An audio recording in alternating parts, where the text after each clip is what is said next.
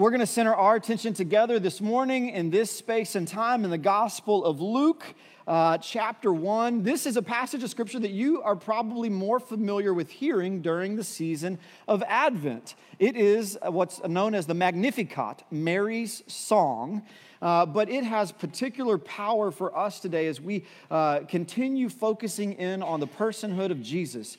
Who is Jesus? Who is Jesus for us and for the world? And uh, today we're focusing in on Jesus is our Savior. And it comes to us in Luke chapter one, uh, beginning in verse forty-six. Let's hear together the word of the Lord. And Mary said, "My soul glorifies the Lord, and my spirit rejoices in God my Savior, for he has been mindful of the humble state of his servant. From now on, all generations will call me blessed, for the mighty one has done great things for me. Holy is his name. His mercy extends to those who fear him from generation to generation. He has performed mighty deeds with his arm. He has scattered those who are proud in their inmost thoughts. He has brought down rulers from their thrones, but he has lifted up the humble. He has filled the hungry with good things, but has sent the rich away empty. He has helped his servant Israel, remembering to be merciful to Abraham and his descendants forever, just as he promised our ancestors." This is God's word, and so we, the people of God, give thanks to him for his word. Would you bow with me as we pray together?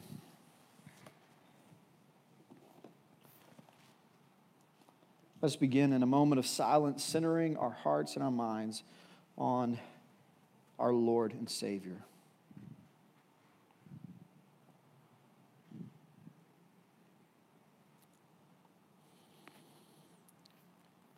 Lord, we come before you thankful for your word, for the power contained therein, for the wisdom that's available to us, if we would but humble ourselves and seek you in it. Lord, I pray in this space, in this time, that you would be glorified, that your word would be known. Open our eyes that we would see, our ears that we would hear. Open our minds that we come to know and understand your word, our hearts that we would feel its power. Power for us and for all generations. And then open our hands that we might, as your vessels, offer grace to the world. We pray this in Jesus' name. Amen. One of my absolute most favorite things to do in ministry is to go on confirmation retreat. Now, you might, if you know me, think Jason just likes confirmation retreat because you play a lot of games and there's a lot of competition, and uh, and so that's probably what Jason loves. And yes, that is true. There are a lot of games and there is a lot of comp- competition, and I do love all of that. And I also treasure the opportunity and the gift that it is to teach the students the profession of faith. I love the Christian profession of faith. And it's a capstone to our confirmation experience. Over the course of this journey of confirmation in the fall, our students uh, are, are deeply rooted in God's Word, journeying from cover to cover, understanding the meta-narrative, the movement of Scripture from beginning to end. And that is a great gift to orient ourselves, ourselves in God's Word. And then in the spring, we turn our attention to the Apostles' Creed, to the Lord's Prayer, to the sacraments, and, and dri- drive deeply down into what do those things mean, and, and what is our theology, our understanding of God that's rooted in those ancient and uh, perfectly relevant practices of the Christian faith. And then when we get to the confirmation retreat, we focus on the profession of faith. Three questions. And I love the, the profession of faith. You know that if you've been around for a little while, whenever we have new members join, as we did at the nine o'clock service this morning, uh, we not only uh, uh, we not only profess our faith whenever we come for baptism or what, whenever we come for confirmation, but we also profess our faith when new members join, and, and they stand up, and the whole body of the believers stands, and we affirm our faith, reaffirm our faith, or profess our faith for the very first time together. And we ask three questions that could seem daunting in and of themselves. And, and, if, and if we don't sit down and dig into what it means, we could really uh, be challenged by it. The first question is, do you renounce the spiritual forces of wickedness, reject the evil powers of this world, and repent of your sin? Whoo! I mean, that is serious business. Renounce, reject, repent, spiritual forces of wickedness, evil powers of this world, and sin. And so we drive down into that. And you'll probably notice as I'm beginning to articulate this in deeper form than we get whenever we do it on Sunday mornings, that's a cheat question. We just asked one question, but it's really three questions. And so whenever we sit down with our confirmants, we walk through, what do these three questions mean? And then we move forward, because we know that in and of our own strength and power, if we are going to answer that first question, we are incapable of actually following through. So the second, the second question is, do you accept the freedom and power God gives you to resist evil, injustice, and oppression in whatever forms they present themselves? And I don't know about you, I've seen evil, injustice, and oppression in many forms. And many times, I probably don't even have the eyes to see God's vision of evil, injustice, and oppression. And so whenever we're saying that, we are acknowledging that we now have power from God to do this.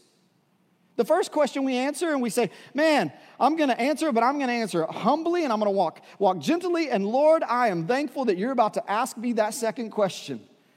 Because if it wasn't for that second question, that first answer would not be possible. So we get freedom and power from God. And then we get to this, the critical orientation of our faith as Christians in the third question. And this is the orientation that Mary uh, leads us in in the Magnificat, and that we are going to be rooted in today as we focus in on God's word. That third question is, do you confess Jesus Christ as your Savior, put your whole trust in his grace, and promise to serve him as your Lord in union with the church? Do you confess Jesus Christ as your Savior?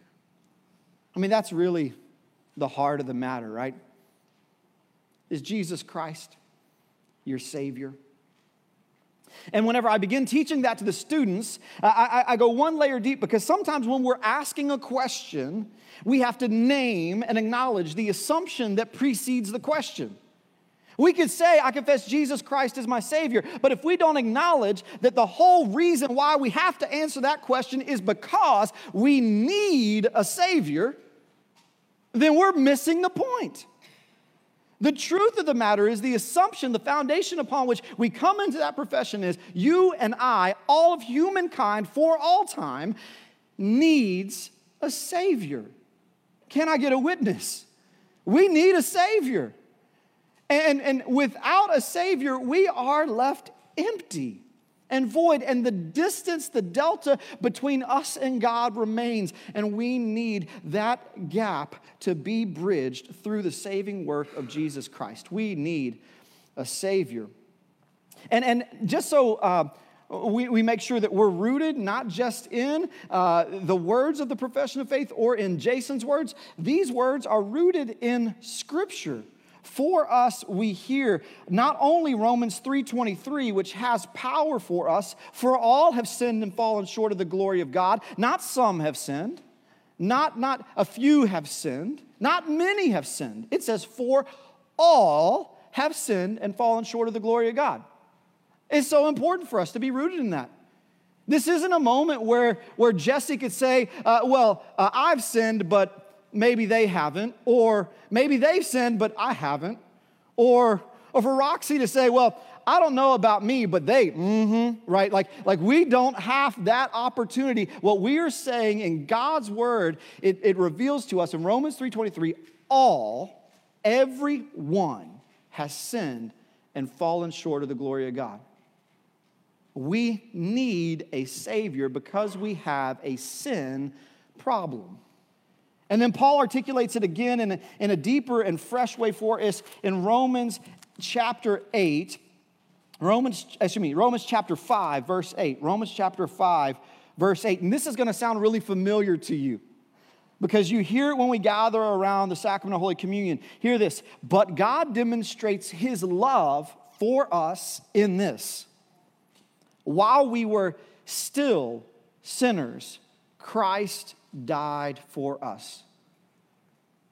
While we were still sinners, Christ died for us.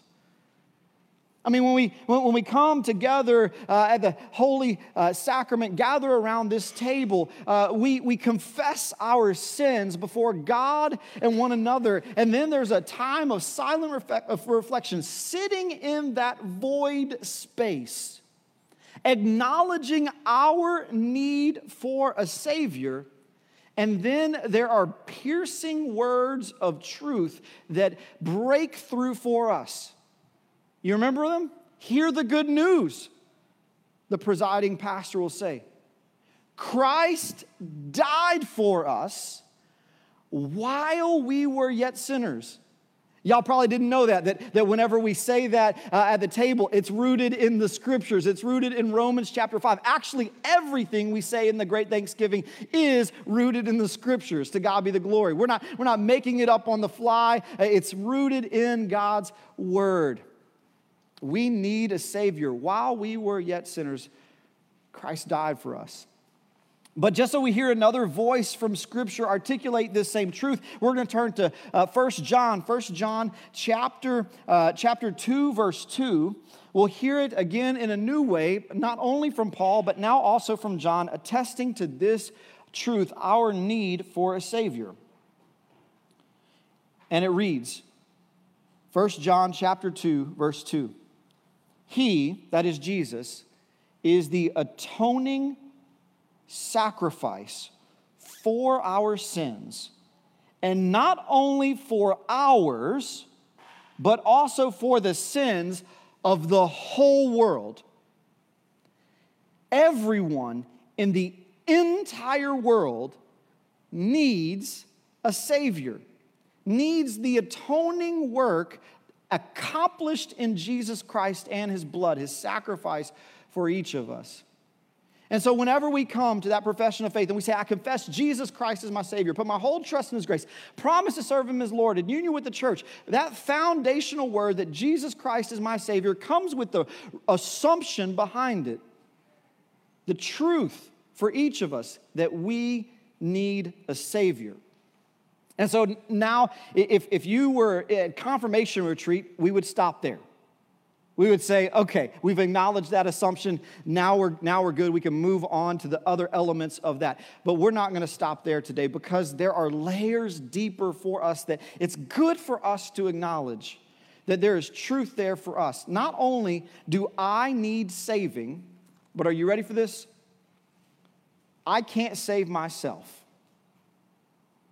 I cannot save myself. When we proclaim, I confess Jesus Christ as my Savior, we're saying that I need saving and I cannot save myself. I want you to hear from the prophet Isaiah, Isaiah chapter sixty-four. And man, he has a, he had, God through his prophet has a hard word for us. Isaiah chapter sixty-four, verse six. But it is truth for us, and it leads us to salvation in Jesus. Hear the word. All of us have become like one who is unclean. And get this, all of our righteous acts are like filthy rags. We are, we all shrivel up like a leaf, and like the wind, our sins sweep us away. All of our righteous acts are like a filthy rag. So Aiden has the glorious opportunity of driving the inherited car, right? It's the car that went through me and went through Addie, and now it's his. It has two hundred forty-eight thousand miles on it, and he has to put oil in it about every other... Uh, two forty-nine. two forty-nine. Good call. Uh, yeah, when we get to that two fifty, we're going to go out to dinner and celebrate. It's going to be an accomplishment. But he has to put oil in it about every other uh, every, every other uh, tank up of gas. You know, you have to add about a quart and a half. And, and so he, he has, has learned not only to buy oil and to add oil, but he's also learned that whenever he pours the oil, before he puts it back in his trunk, he wipes off all of uh, the funnel and the edge of the oil uh, can, bottle, with a rag. And after a little while, the rag is filthy. and he has to discard the rag, and he has to get new rags. So he bought some really nice rags last time around because he wanted them to last longer. But inevitably, no matter what he does, those rags continually get filthy, and he has to discard them. Can you imagine this? Your and my righteous acts are filthy rags. Our sin blows us away, and we are nothing. The Word of God is clear. Not only do we need a Savior, but we cannot save ourselves. No matter how hard we try, no matter what we do, we cannot save ourselves. Ephesians, in Ephesians, Paul writes it like this in Ephesians chapter two. Ephesians two, verse eight and nine. Hear this good word. I said Ephesians two, eight and nine, and I turned to Philippians two, eight and nine, and I realized before I read it that I had made an error. And now I'm thankful that we arrive. Ephesians two, eight and nine. Hear this. For it is by grace that you have been saved through faith. And then get this.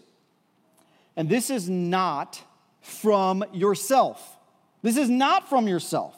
It's a gift of God, not by works, so that not one of us can boast.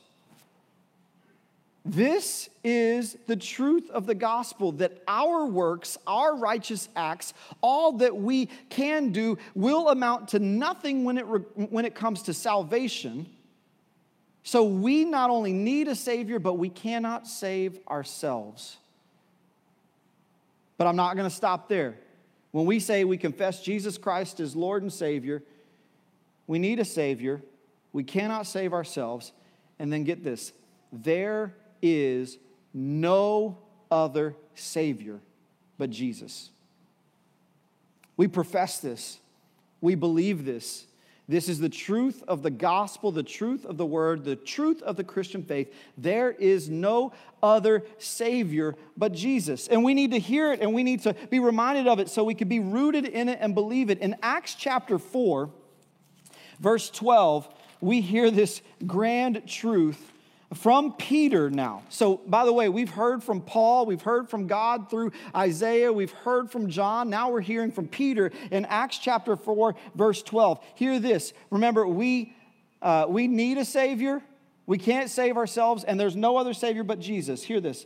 Acts four, verse twelve. Salvation is found in no one else, for there is no other name under heaven given to mankind by which we must be saved. This is the truth of the gospel for us, that the world, that each of us has a Savior in Jesus Christ, and He is, as the Son of God, the atoning sacrifice for our sins, the only way for the world to be reconciled with God. We're going to turn back to God's word, so it's not just a New Testament word, but it's also an Old Testament word. Isaiah chapter forty-three, verse eleven, we're going to hear again what God said to His people through the prophet Isaiah. Hear this, I, even I, am the Lord, and apart from me, apart from me, there is no other Savior. We have to hold fast to this truth, layers of assumptions that carry us forward into the gospel revelation, that we have a Savior in Jesus and that we need saving. We cannot save ourselves, and there is no other Savior but Jesus. And Mary knew this. This is actually the heartbeat of the Magnificat for us. The orientating word from the very beginning of this, uh, this, this outs, uh, outspring of her faith growing forth within her into a song. When we hear the words in the, the, uh, in the Gospel of Luke and hear Mary singing this great hymn of the faith, she is acknowledging that she, even she, needs a Savior. Now, first, we need to uh, we need to confess and admit that that in the history of the church, in the Roman Catholic Church, in the Orthodox Church, there's a there's a relationship with Mary that has developed over the course of time that, that is beautiful and yet has crossed some bounds into misappropriating who Mary is. Mary is critical as the vessel through which God would uh, bring forth life to the world. She is the, the vessel through which the incarnation takes place. And she's critical across the gospel work. She's there at the incarnation. She's also there at the crucifixion whenever she and other women are standing at a distance and Jesus acknowledges her from the cross as he hangs there. But not only is she there at the beginning of his life, his birth, and his death, but she's also there in his resurrected form and as they await for the Holy Spirit. In Acts chapter one, Mary is still there with the disciples in the upper room waiting for the Holy Spirit to come. Mary is there throughout the story and continues on in the early church's ministry with the Holy Spirit as empowerment. Jesus lives in Mary. What a gift for us to acknowledge that. But Mary is incredibly clear. While she is God's chosen vessel, she is also absolutely human. And we can relate to her humanity, connect with her humanity, and understand that her testimony of who Jesus is for her is the same that Jesus is for us. As we lead into the Magnificat in Luke chapter one, verse thirty-eight, we hear uh, Mary's response to what's taking place. "I am the Lord's servant," Mary answers. "May your word to me be fulfilled in me." May your word to me be fulfilled in me. She's a humble servant that would bring forth life in Jesus Christ to the world. But from the very beginning of the Magnificat, it orients us to this truth. In, uh, in Luke one, verse forty-six and forty-seven, "And Mary said, 'My soul glorifies the Lord,'" and get this, "'and my spirit rejoices in God, my Savior.'" Mary articulates the very heartbeat of the gospel, that she has a Savior in God through Jesus Christ. And this is a gift for the world, and it's a gift for her. And she has the same need that we have. And she can't accomplish it like we can't accomplish it. And this is the only way through which we can have salvation. Mary articulates that she has a Savior in Jesus, just as we celebrate that we have a Savior in Jesus as well. But there are moments in time that we, we get a little bit uh, foggy uh, in this. We, we get distant from this truth. And, and Mary articulates for us two different things that inhibit us from that saving relationship with Jesus Christ. But she doesn't leave us hanging there. She also articulates two uh, postures through which we can receive this saving work in Jesus. So first, the two elements that detract, that take away from our ability to relate to Jesus as Savior. It comes in verse fifty-one and then in verse fifty-three. Hear this. Uh, and uh, he, God performed mighty deeds with his arm. And then here's what it says. God has scattered those who are proud in their inmost thoughts. Pride as uh, a critical detracting element, keeping us from right relationship with God and Jesus. And then in verse fifty-three, uh, God has filled the hungry with good things, and he has sent the rich away empty. He has sent the rich away empty. Pride and wealth, depending on things of this world over and above God, are recipes of disaster and destruction. We will remain in our need for a Savior without finding that Savior in Jesus if our pride, our reliance on self, and our wealth, our reliance on the things of this world, keep us away from Jesus.